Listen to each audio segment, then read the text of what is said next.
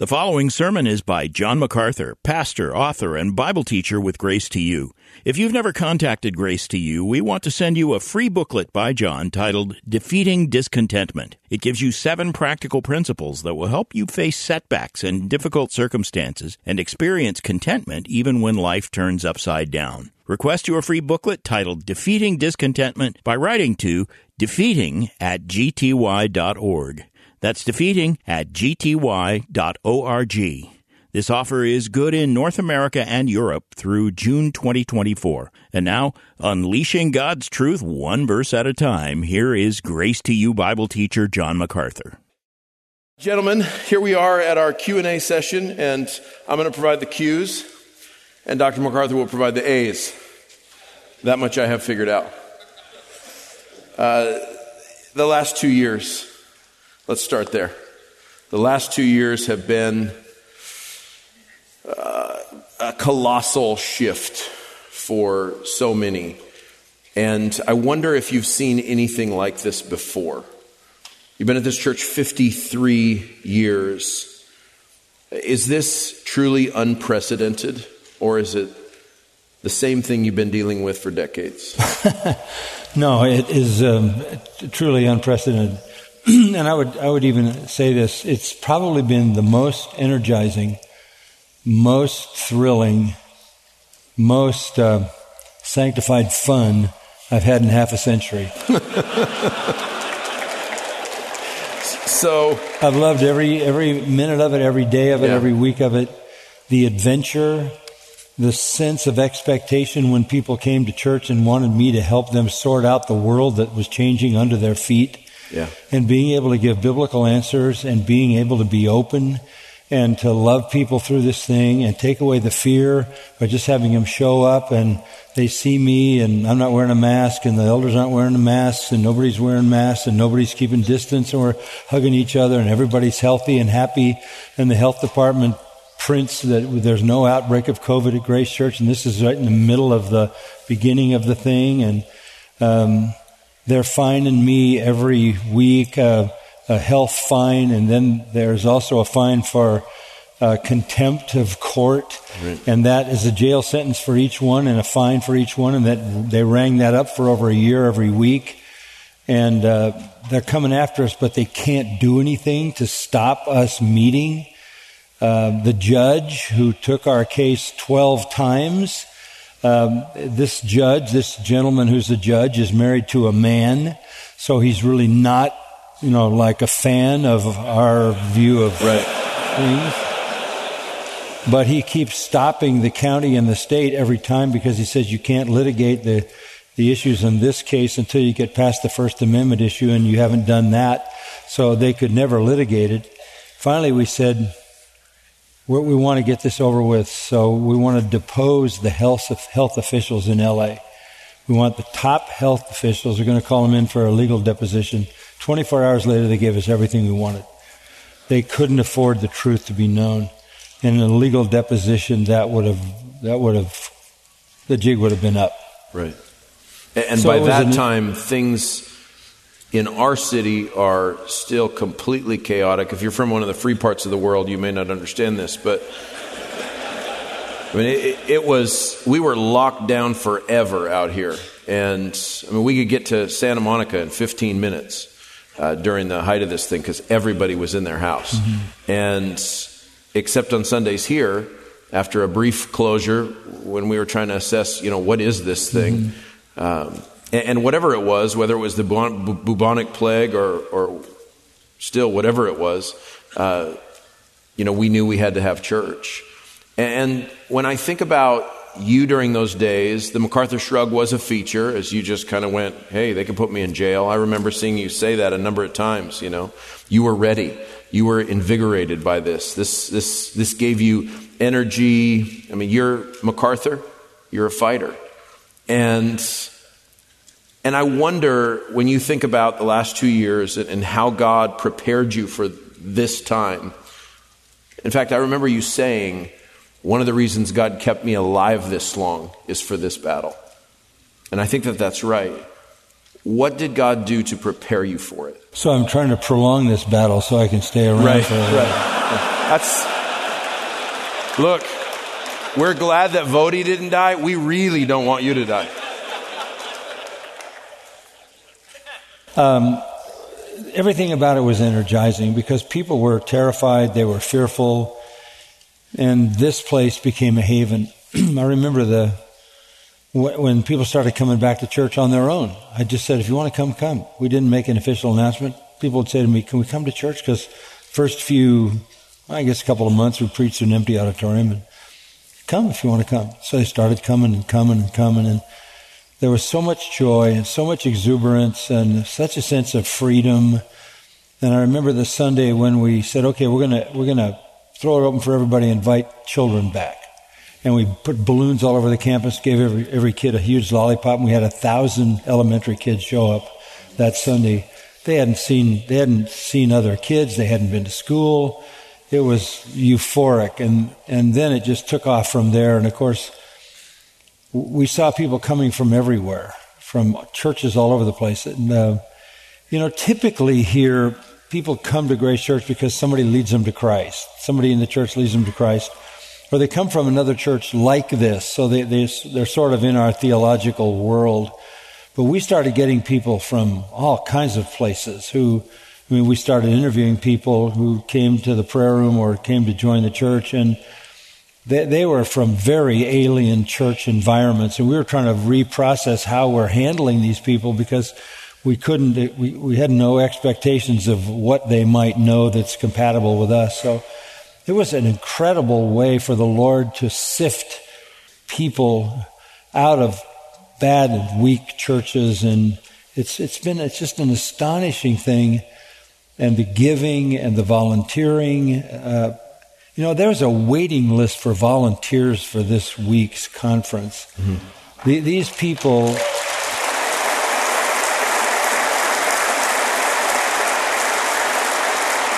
they they love this church and they, they show it in their giving. I mean, they're, they're, it's just staggering how they give and uh, how they support everything. So I, I, I, think as the as the ground underneath everybody was shifting and nobody knew what the future was, they knew what this was. Yeah, that's right. And they found their stability, their anchor. The truth was here and we tried our best to navigate everything in a biblical way and give them biblical wisdom to deal with what was going on. And we showed them, we showed them we had zero fear. Right. Zero fear. And that was your first sermon, even when things were shut down, was a sermon against anxiety. Mm-hmm. Because you knew that's where people's hearts would go. And, and you didn't want them to be afraid of whatever was coming.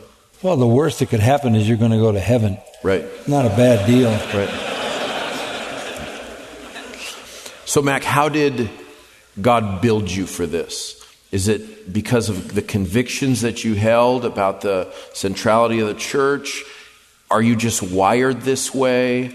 When you think about how God prepared you for this, are you able to assess that? Are you able to think about how He made you for such a time as this? You know, I, don't know. I don't know that I can even answer that. I remember playing golf with uh, Steve Jones one time when he was a PGA champ, and um, he hit a certain kind of shot. And I said, "How did you do that, Steve? Incredible, incredible! Around a bunch of eucalyptus trees, bent the ball like 250 yards down, over another tree, dropped it on the green six feet from the pin in the in the in the tournament. I said, "How'd you do that?" He said,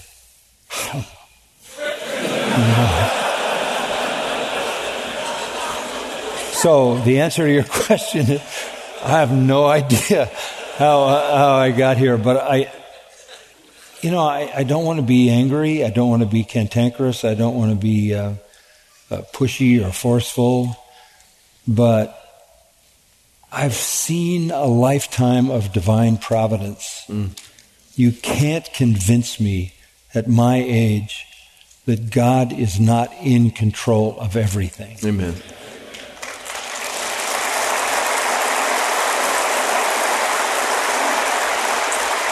And so I, I just said, we're going to be faithful and we're going to be the church and we're going to be who we need to be and I'm going to do what God's called me to do. And you know, I, if you, you know, maybe there's something in my in my past. I remember when I was playing football in college that I, I to win, but it dawned on me shortly into my career that um, I couldn't control an outcome. All I could control was an effort. And sometimes my effort was hindered by people on the other team, and sometimes it was hindered by the people on my team. Mm-hmm. But whether it was the people on my team or the people on the other team, I couldn't control an outcome, but I could control the effort. And so I've tried to live my life in the sense that all I can do is give the Lord the best that I have and leave the end result to Him. So I'm not trying to fix anything. I'm not trying to fight anything. I'm trying to be faithful. And uh, I, I, live, I live in the middle of providence to such a degree that I wake up every morning and I cannot wait to get my eyes open to see the providence of God unfold again in another day. Yeah. Um, my whole life is just this incredible. I don't. I'm not the reason for Grace Church. I'm not the reason for any of this. It's what God does in His own power, in His own time, in His own place bringing things together and people together that no one could ever orchestrate. And uh, that, that's been the story of my whole life. So every day in this COVID thing has been an incredible adventure. I never worried about the trial. I never worried about the contempt of court. I, because I knew God had a plan and all he asked out of me was my faithfulness. And when it comes to issues, you know, whether, you know, it's whatever issues are going on, we talked about some of them on uh, in the first session. I, all I can do is be faithful to the truth and proclaim the truth boldly, courageously, because as soon as I stop doing that, I've taken myself out of the flow of the providence of God. And faithfulness is what keeps me right where I need to be to be participating in what God is doing, and that's where I want to live my life. And it's that increased awareness of providence as you mm. look back over God's faithfulness in your life, combined with the profound sense of responsibility that you have to work hard, to be faithful, to, to act on what you believe. And then I think it's those deep convictions that have been mm-hmm. formed in you even from a young age. Uh, we had a conversation recently about your dad. Yeah. And he was a man of integrity and conviction. And so I really do see all these things unfolding to, to make you built the way that you are. Well, truth matters to me more than anything else. Right. Everything, I, I wake up every day and, and, I'm just, all I'm concerned about is to, to, to understand the truth, proclaim the truth, live the truth. The truth is everything to me. Nothing else matters to me. The circumstances, the fluctuations, what's coming at me, what's being thrown at me. I just want to be faithful to the truth. And so at the foundation of that is my theology. Right. The theology tested over half a century from passage to passage to passage to passage to passage to passage, and it stood the test of half a century of intense expositional effort. And so I'm at a point now where my theology so anchors my soul that there's a kind of stability that I, I, I, mean, I tended to be a stable person as a young man, but it's nothing like now. There's a stability that history, the history of God's providence has, has laid down in my heart that um, just makes every day, no matter what the challenges are, a joyful opportunity to see God unfold His purpose. Not always in large ways, sometimes in very small things that you could never orchestrate. And uh, this is, the, I, I, said in a in an interview the other day that uh, my favorite place to be is in a situation that has challenges and I don't know the way out. Hmm. Because then I can just be faithful and not try to orchestrate things. Yeah. And let God do what He will do. Yeah. And I think that's the example that, that we got to see is faith in unfolding providence, faith in the, the courage to face whatever it is, knowing that the Lord is in charge that we're going to do everything we can. And it wasn't that everything was crystal clear initially. It took time. We, we, we had elder meetings like all you men had where we wrestled with these things and, and had to work through them, pray through them, and ask the Lord for, for wisdom. Uh, and they had the same questions that, that your churches had. Things like, wait a minute, I thought we're supposed to obey the government. And I think one of the things that came from, from out of this is the opportunity to clarify what that obedience entails. So uh, I brought up a little copy of, of, this, of this fine little book about mm-hmm. uh, our friend James. You can hold it and yeah. kind of tell the guys about it. But it, it's that argument that you were making early on in this, in this time about the spheres of authority, about you know, where the limits of, of Caesar's realm are. And our, our brother James Coates, who can't be with us because his borders are, are locked down. We no, no, he week. can't be with us because Joe Biden's rules won't let him come in because right. he's not vaccinated. Yeah, yeah. I know what you meant by that clap. No, so, look, look, it's it's not it's not confusing to me. Right. This is the best thing that's ever been written I think, terse and to the point on God and government by James Coates and Nathan Busenitz. Yeah. But but what you have to understand is it's simple. It's really simple. Just take the Apostle Paul. They right. told him not to preach, so what did he do? He preached. Yeah. What did they do? They threw him in jail. End of yeah. story.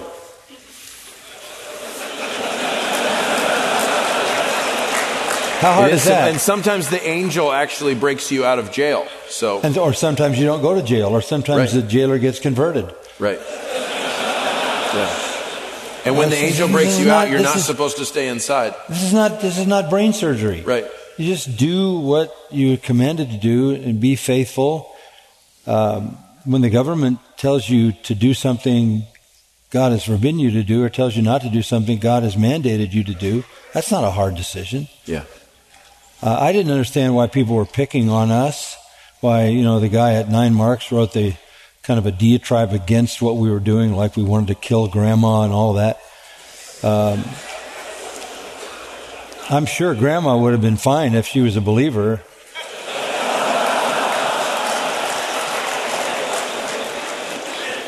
Take it from grandpa. Yeah. for sure but it, it, never was that difficult to me. Every, uh, you know, right. we, we know that the, the scripture ordains categories of responsibility. I don't think a church, I don't think leadership in a church should tell a father and a mother what to do in raising their children. That's their sphere. And the government has nothing to say to the church of Jesus Christ. That is clearly proven throughout the entire New Testament. I mean, basically all the apostles died, virtually died or got exiled for violating the government. That's right. I mean, that's what they did.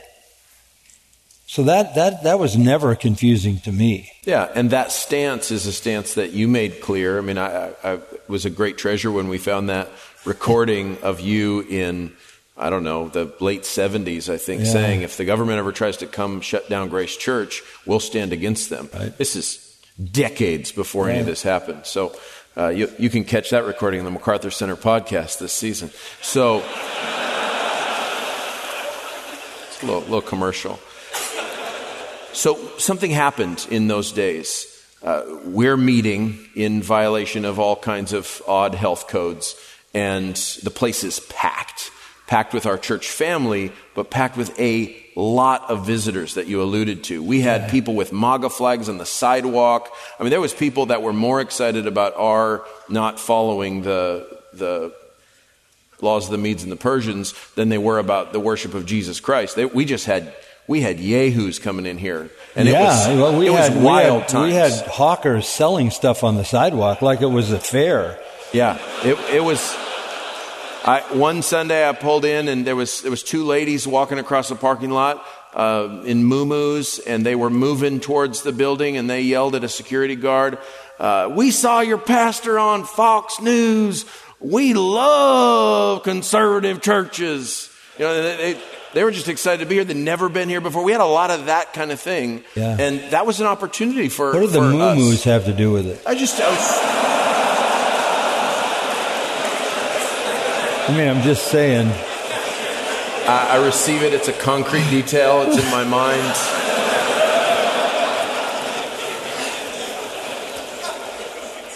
So we had a lot of new people, MacArthur. I know. And you decided you're going to go back to the book of Ephesians. Right. Talk about that decision.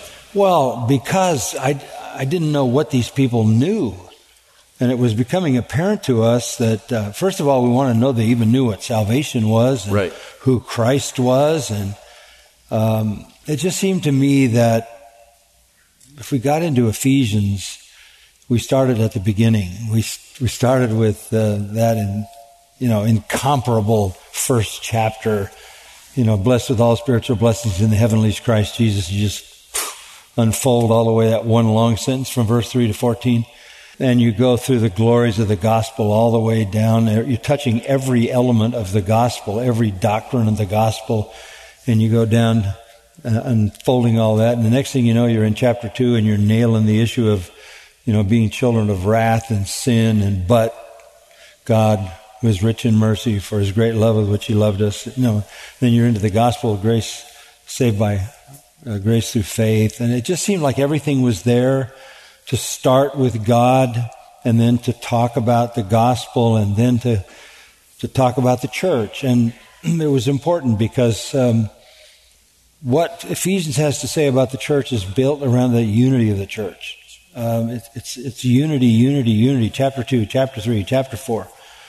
And I thought that was really, really important because the perspective that many people have of Christianity is it's fractured, uh, sort of visible reputation.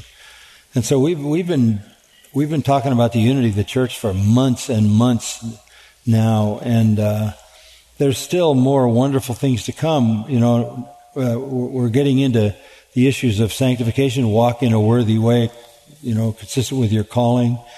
And we're, we're headed toward the armor of the believer. There's just, and then we're going to end up in prayer and everything that, that seemed to me we would want to download into the minds of these new people could, could be accessed by the book of Ephesians.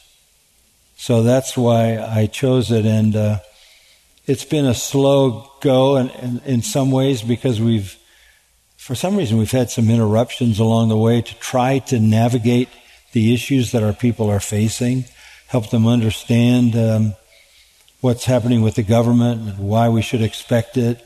We've done a lot of wonderful things. Not too many weeks ago, we had another uh, law enforcement Sunday um, when we wanted to honor the police, and uh, we've done that periodically. And we want to take the right side of God's ordained um, restraint in culture, and that's part of it. So we've done some things in between, but I think I think Ephesians is the best place where we could sort of launch to cover the range of of the Christian Christianity and the gospel and the Christian life.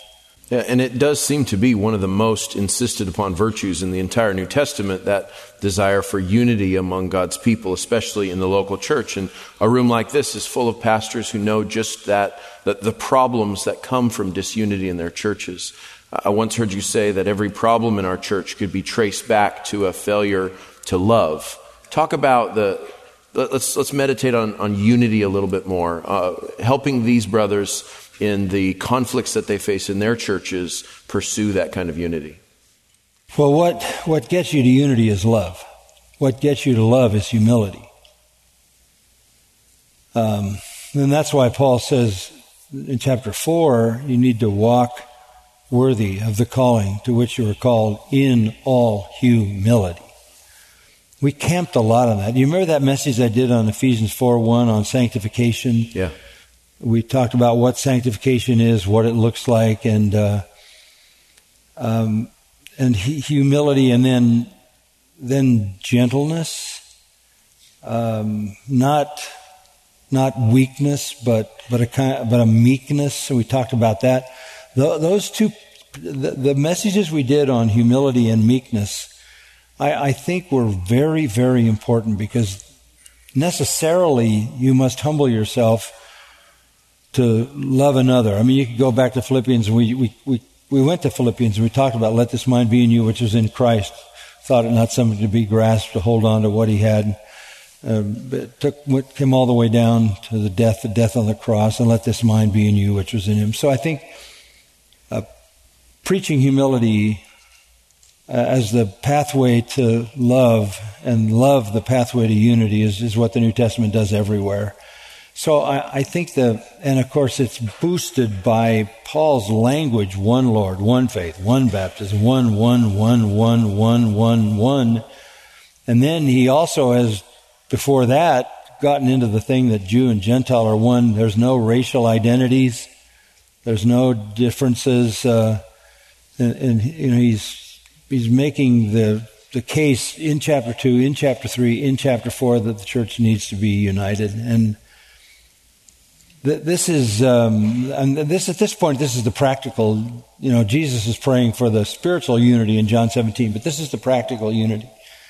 But but I think it doesn't happen because because you call for it. It happens because the Spirit of God uses the Word of God to humble people. Yeah. And then I've said this seems like often answering question: What is what is your objective in preaching?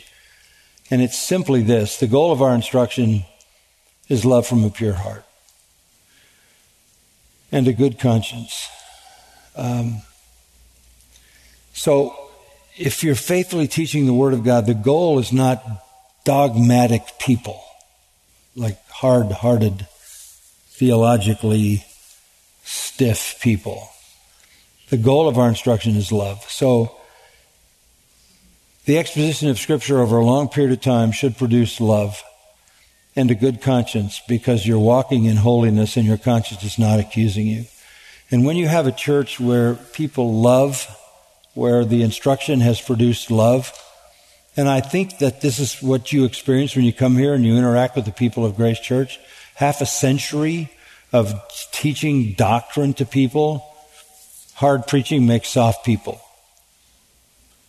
And uh, that, that is always the, the objective and the goal. And loving people can readily reflect the kind of humility that brings about unity. And so I, I can't, I can't remember the last time we had some kind of big um, erupting argument in our church over some issue. Um, something to be said for years and years and years of the work of the Word in a church, producing a, a, a love that doesn't happen in a short time. And what you've shown to us in sitting under the preaching of Ephesians as you travel through it another time is, is just how timely these truths about unity are in shaping the worldview of our people so that they can understand what's wrong with what the world is trying to sell them in the name of unity. And I think that one of the places where this has been uh, really demonstrated is, is in the last years at, at the university. Uh, that's a place where you're trying to instill a worldview in young people, and, and that's not the same worldview they're getting at the other schools. Talk about God's faithfulness uh, you've talked about it at the church. Talk about a little bit in your role as chancellor at the university and what's happening there. Well, look, we we desperately have to capture this young generation. We've, there's got to be a remnant coming out of this messed up generation of young people. They are so self-centered, so narcissistic, so sexually overexposed such perversion. We got to get serious about that. And you can't just throw them to the educational system because the university may be the most dangerous place. I'd rather put my kid in San Quentin than in a university.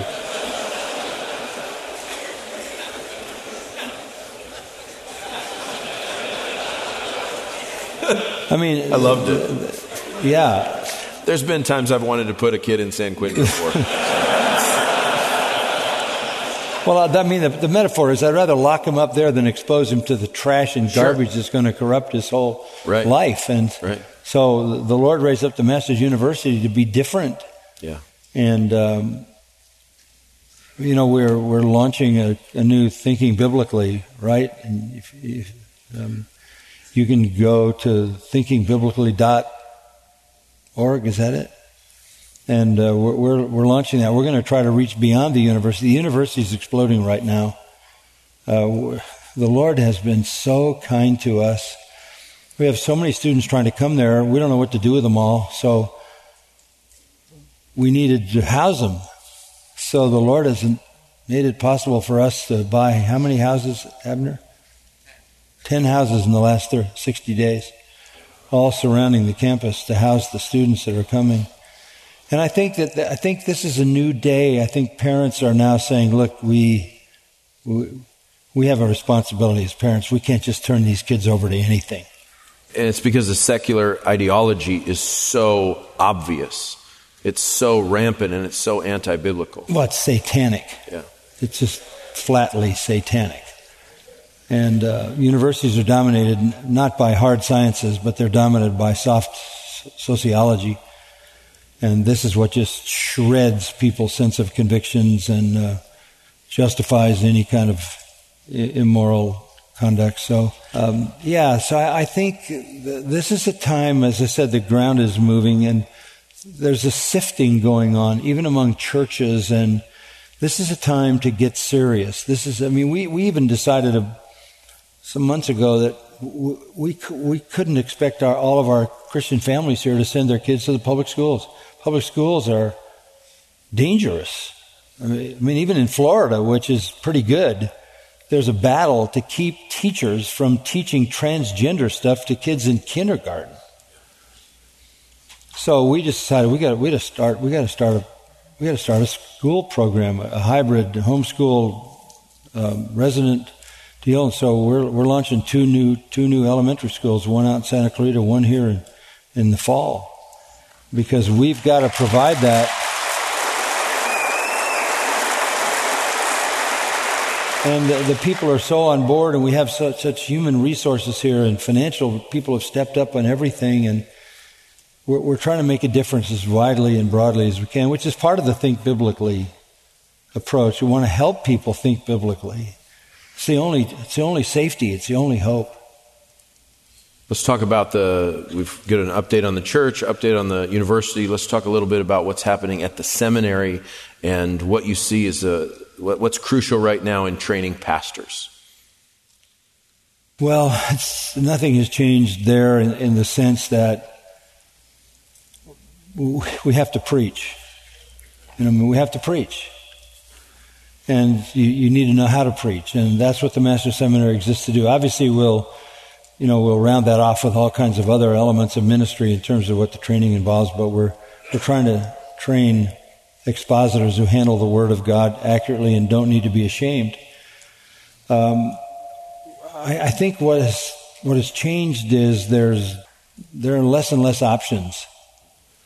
You know, like it's, you could say a few years ago, maybe eight or ten years ago, a student might apply here and three other places. We don't see that now the, the, there's a there's a definitive definitiveness in the master's seminary. People know what we are. They if they want that, they know this is where you need to come. There there's, there's just a lot of loose ends in other seminaries. A lot of shifting and moving, and um, if you're serious about the, the exposition of the Word of God in, in a framework of sound doctrine and we're seeing the same thing with even donors who are saying, you know, we trust you.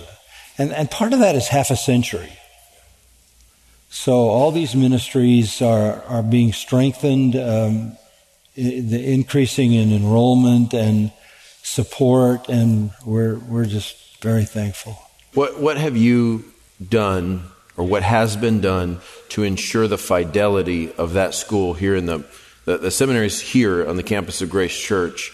And when I was in seminary 15 years ago, I had a lot of the same professors you had. You brought them in from, uh, and they were they were getting older then, uh, and now most of them are have graduated um, to heaven.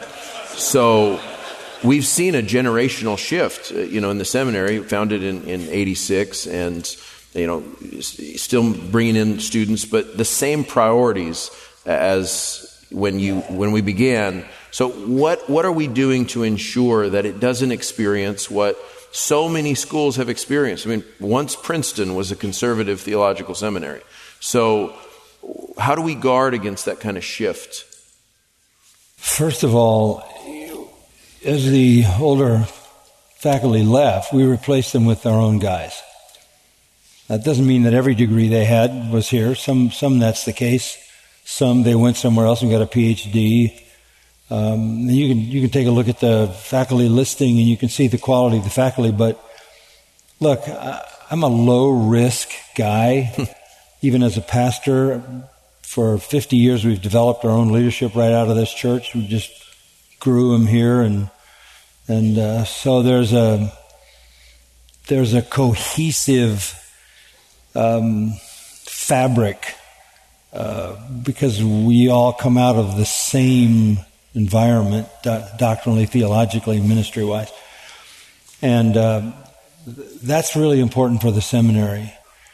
Uh, when, when, you when we wrote the book Biblical Doctrine, the big white whale they call it, the big white book on biblical doctrine, our whole faculty signed off on that. I don't know that you could get a seminary to, to entire faculty to sign off on one book on systematic theology. But that's the cohesiveness here. Um, and there's no virtue in having many views because many views means more people are wrong. so we'd really like to be right. And it's helpful if everybody thinks we are. So, um, particularly the faculty who are the knowledgeable guys. So that's the starting point, and a very, very robust and detailed doctrinal statement that has to be signed by everybody every year. There's no tenure. And a board of directors who hold us to that, and a, conne- and a connection to the, the university and the seminary connected to Grace Church and its elders and leaders. Uh, that local church connection is very, very important to us. Good. And then um, I think alumni have very high expectations. It's kind of interesting. We were having a discussion last week. I was having it with uh, Dr. Chou. Um, th- there were some alumni who were concerned about article in a, a journal, and, and the, there was nothing really to be concerned about. But they they were thinking maybe there was an overemphasis in a certain thing. So this is very good. I mean, this is this is really good when your alumni when your alumni contact you and say, well, uh, "Does this indicate a, a trend?" are we going this direction? Or if you if you have a certain speaker at a at a doctor of ministries and you you face that, right. you got a guy who comes in and he's he's lecturing at that, and somebody says, well, you know, he doesn't believe this or that, and I think we've we've done this enough years now that we want to draw the very best from God's leaders and teachers, but um, there's a there's a path from which we don't deviate. Who we are is so clearly defined that moving from there is virtually impossible, is how we've set it up. Mm-hmm. And, and I think that that's a tribute to what you've done in ensuring uh, the, the place of truth where you started this conversation and the, the pr- priority of, of right doctrine. And, and that's, I think, something that um, will, will mark the legacy of MacArthur is his determined confidence in the truth, and dogged pursuit of the truth. And, and, that's, I think, what, what we're seeing in our, our students that come to enroll in the seminary. They're guys who uh, they don't have other options. They want to come here and learn to be expositors because that's what you modeled for us. You know, I, I think I, I had a systematic theology when I came here, you know, my 20s. Uh, but it was taught to me, and that was okay. I mean, it was supported in the way a faculty would support a systematic theology. But, but it got tested over half a century because I had to, that theology had to hold up in every passage that I took. And, you know, the whole New Testament, preaching through that, and then going back and writing commentaries on the entire New Testament, running, running every single passage through that theology. um, I don't want to be hard nosed about the things I believe, but all I can say is they've stood the test of time, and they've stood that test for me and for others on our faculty, and um, that, that's the that's the best uh, because uh, I, I I don't want to assume that I, I know everything because it's far from that, but John said, I write unto you, young men, because you've overcome the wicked one. That's a pretty strong statement. And he said, You're strong because you know the truth, you know the word. Um, that's, that's really important. And so the more you know the word, the stronger you become. And, and all your theology is always tested by that. Our seminary has a thousand, over a thousand graduates that are now involved in pastoral ministry all over the world and global 88, Christianity. 88 countries. What's that? 88 countries. 88 countries. And, and global Christianity's uh, obviously uh, reflected by these men's ministries and their work training pastors in other places through efforts like the Master's Academy International. Uh, j- even around campus today, as I walked around, some of the, the meeting rooms are occupied by guys doing uh, Zoom calls to, to brothers in, in other places. And one of the, the emphases that, that we have here is, is certainly on global missions. It's a big part of our church, our seminary, and where we send our people to. And you've seen the fruit of that over the years. Talk a little bit about global missions and, and how that has developed into what it is today. Well, it really started, you know, in earnest in the early 90s, maybe 91, when um, I went to Russia, went to the Soviet Union. It was just breaking up. In fact, I was in Kiev uh, in the Ukraine when perestroika and glasnost hit. This, this was the liberation. And I happened to be there when they were building scaffolds in the city square in Kiev. And they were climbing up the scaffolds with sledgehammers and smashing all the Stalin statues. I, I watched them hit those those iron statues until they fell down, and um, so. I mean, that was kind of the start of what we were doing. Yesterday, I saw that Irpin was bombed for almost 30 years. You know, our missionaries taught at seminary in Irpin. It's still standing. The bombs didn't take it out.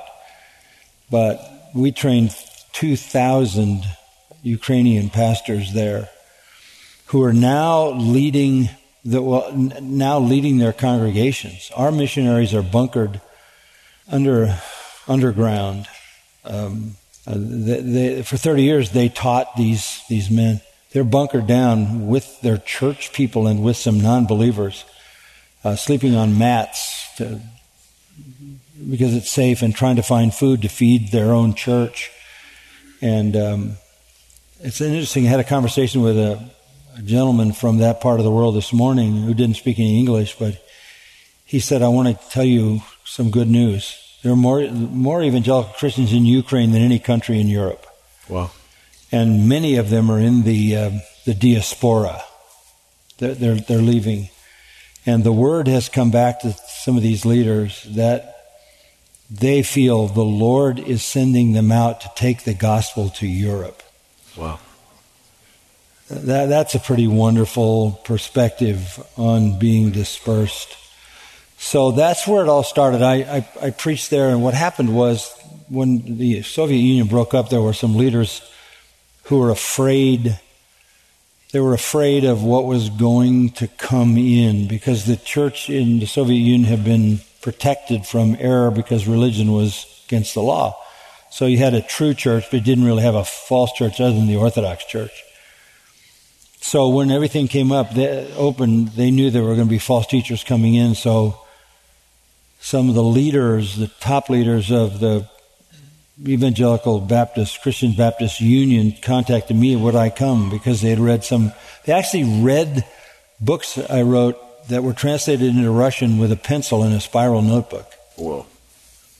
And they said, Would you come and help us build a fence around the, the church to protect it from false doctrine? So I went, I don't know, 10, 11 times. And it's, they said, Could you, could you send more guys? So we do seminars, and then eventually, could you come and help teach? And so we, we've had a seminary in Samara. Thousands of pastors have been through training there. Another, another one now in, in uh, Kiev um, and out of that, we started seeing them pop up all over the world. And right now, we have 18 of those training centers that are meeting in 35 cities, and there are 50 other locations in the world asking us to come and train pastors. We we had a luncheon a couple of weeks ago and the TMAI guys, Mark Tatlock, asked what students would be interested in global work, going to maybe establish a training center somewhere in the world, and 60 guys came to the to the lunch.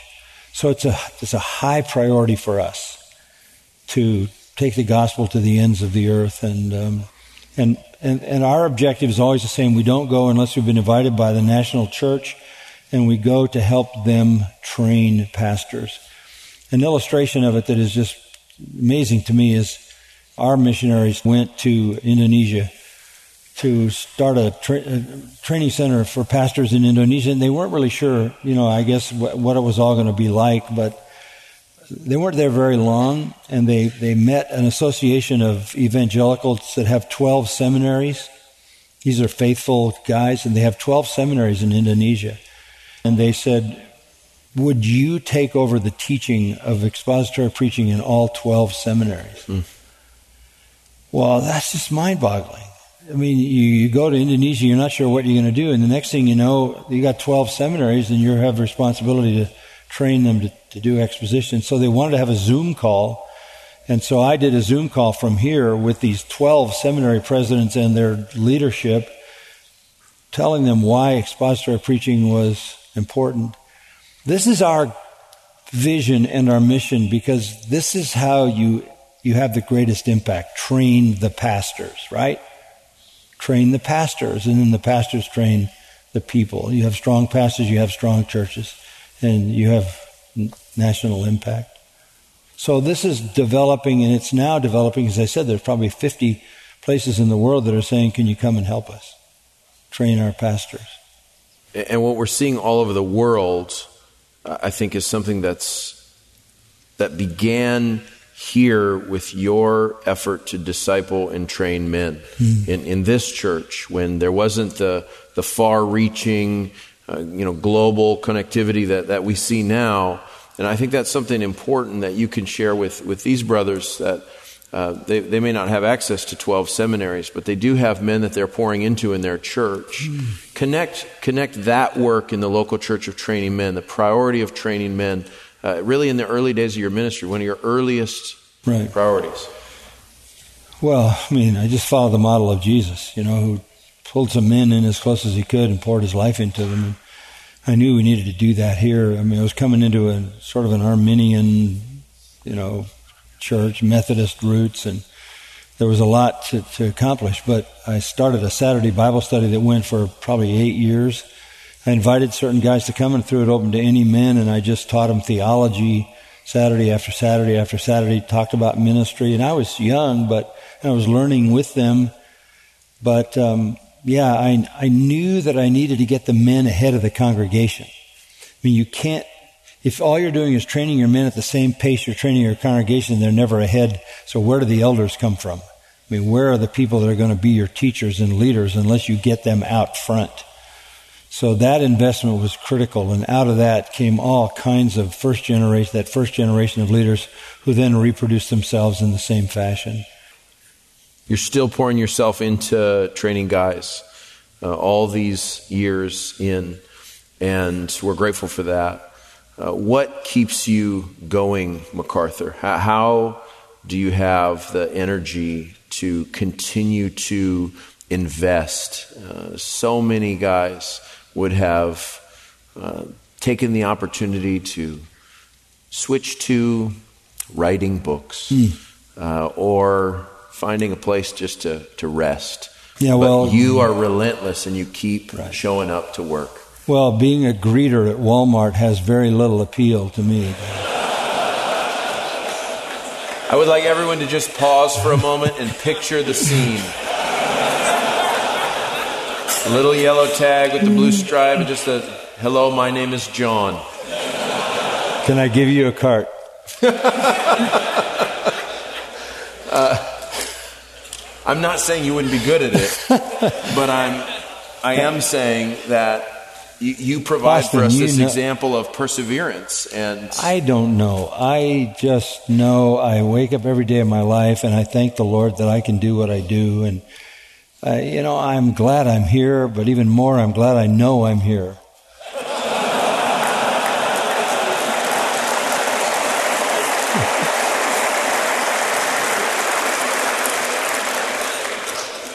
What about preaching? Talk about preaching. How do you still keep motivated to preach? What, what stirs in your heart? I mean, you're going back through Ephesians again. You're still prepping for every Sunday. I, How do you do it? I am never more happy and more content than when I'm in my little study, mm-hmm. poring over the Word of God and preparing to preach.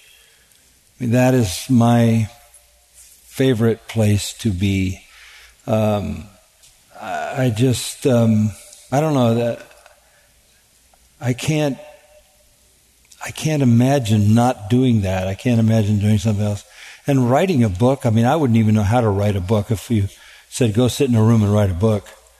I have to preach a book. Yeah. I have to preach it.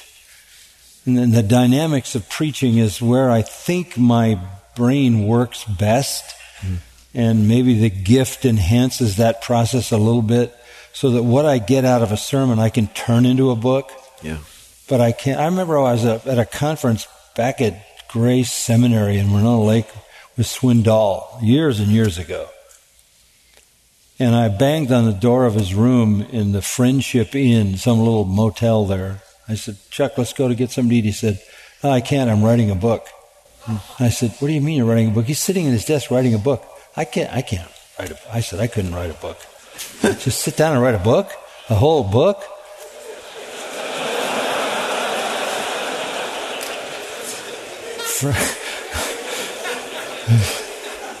Maybe I'll try it sometime, but uh, by the time I stop preaching, I won't have the brain to.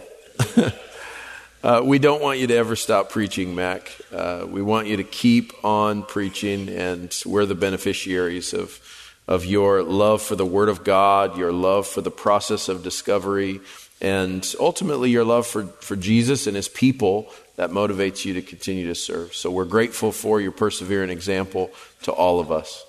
Yeah, and I appreciate that. I, I need to just make a footnote before you feel like you're signing me off here. But. Uh,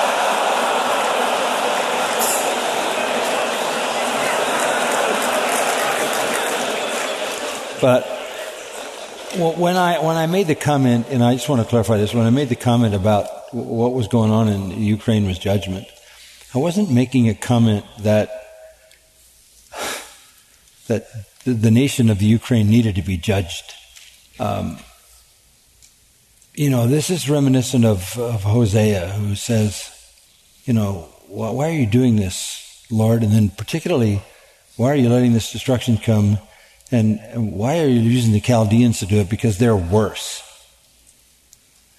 All I'm saying is, historically speaking, we live human history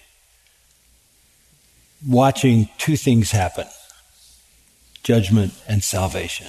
Yeah. And everything that isn't salvation ends up being judgment.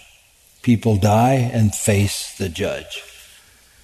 Um, look, is Ukraine a nation that needs to be judged more than Russia needs to be judged? You can make an argument that that's not true. Uh, could you make an argument that you, Ukraine should be judged, but not America?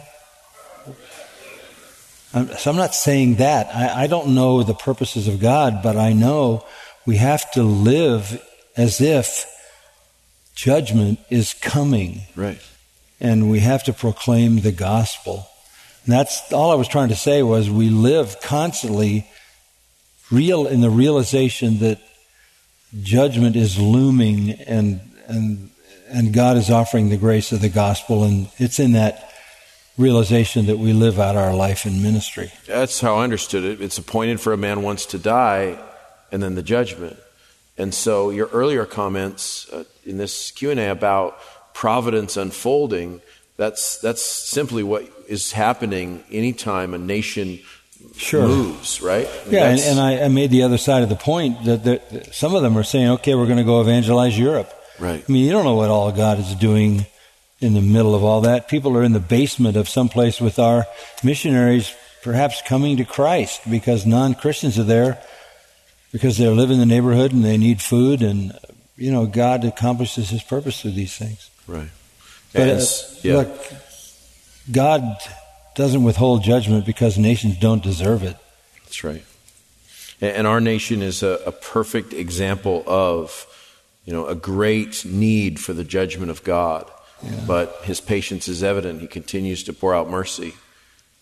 Yeah, and, and the leadership in this country is just is just inviting more judgment. So it's it's a perfect environment for the preaching of the gospel. Right, and that's that's the other reason you don't shut the church down. Yeah. Yeah. Give the men a final. Am I allowed to wrap up now or no? Yeah. Okay.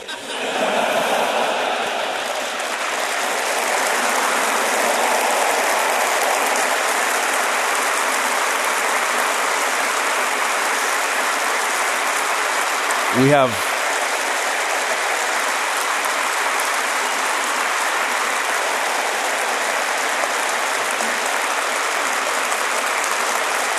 they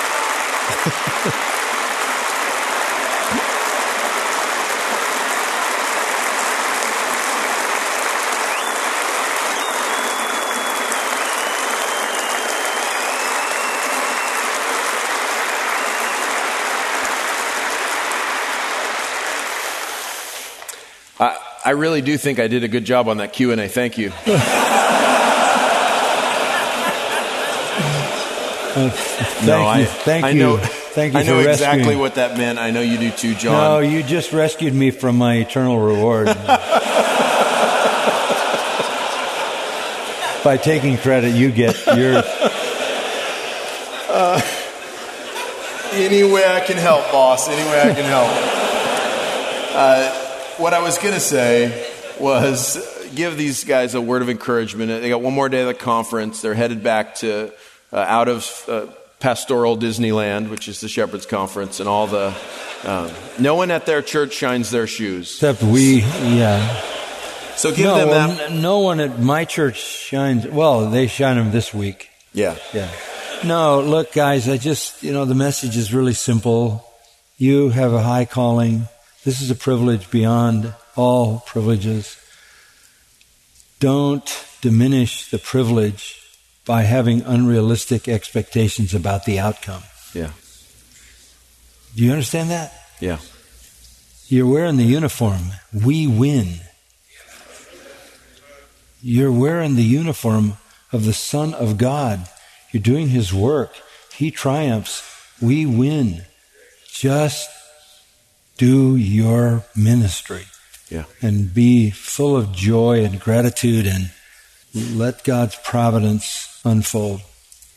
One of the ways they can connect, we're going to show a video in a, in a moment, but one of the ways they can connect to this fellowship is through uh, a deal we have called the Master's Fellowship. Yeah. You want to talk about that for a moment? Well, we'll we just decided that, you know, it really came out of the Shepherd's Conference. There's so many guys are disappointed with their denomination or association and they feel closer to us and or maybe they don't even have a denomination. They want a fellowship. This I mean, is this is fellowship a part of this deal this week? I mean, you guys feel the the support of the other guys? And I mean, it's amazing. It's ama- I was talking to a I was talking to a guy from Poland up there who said there are more pastors in this conference than there are people in the evangelical church in Poland. Wow. He said, This is unbelievable. Well, you got to remember that. You, you know, don't be Elijah. I only I am left. I mean, we're all together. But, but you're not going to be able to, to appreciate that if you don't connect. Yeah. So the Master's Fellowship is just a way that we can help you guys connect with each other. Yeah. Um, it's, it's not a program. It's an opportunity. It's drawn. It's, it's making some connections for fellowship. Yeah. And I think you can go somewhere and sign up for it. Yeah, I'm yeah. There's sure. a there. You'll see the video in a second. There's a link, and there's a booth outside for Master's Fellowship. Yeah. You can connect with those right. brothers, and it's free. Yeah, yeah. We we're not trying to get anything from you. We want to be a resource to you, and so. Uh, Mac, will you pray for these brothers? We'll play the video and then we'll be. Mm. We'll be Father, thank you so much for bringing these men together. We just feel such an abounding joy, such gratitude in the midst of the chaos in the world, and yet our hearts are broken over all these people who so lost, so fearful, so lonely, so unfulfilled, so dissatisfied, so broken, so loveless, so pained. And Lord, strengthen these men, strengthen their churches. May the gospel go forward in this country in ways we we wouldn't even expect given the conditions and and be with those believers that are in Ukraine getting pummeled. Use them to bring gospel to those terrified people and be with those believers who are scattering over Europe. And may they take the mission that you've given them, even in their dispersion, as an opportunity and a calling from heaven, and may they use it for your glory. Use everything for your glory. We we weary, we're like the saints under the altar, wondering how long, O Lord, how long before you receive the glory you're due. And we say with John, even so, come Lord Jesus, come Lord Jesus. Amen. You've been listening to John MacArthur, Bible teacher with Grace to You. For free access to all of John's lessons and a listing of study Bibles and books available for sale, visit Grace to You's website at gty.org. John MacArthur and Grace to You reserve all copyright protection under applicable law. Our copyright policy is available at gty.org and it includes instructions for and limitations on duplicating this digital file.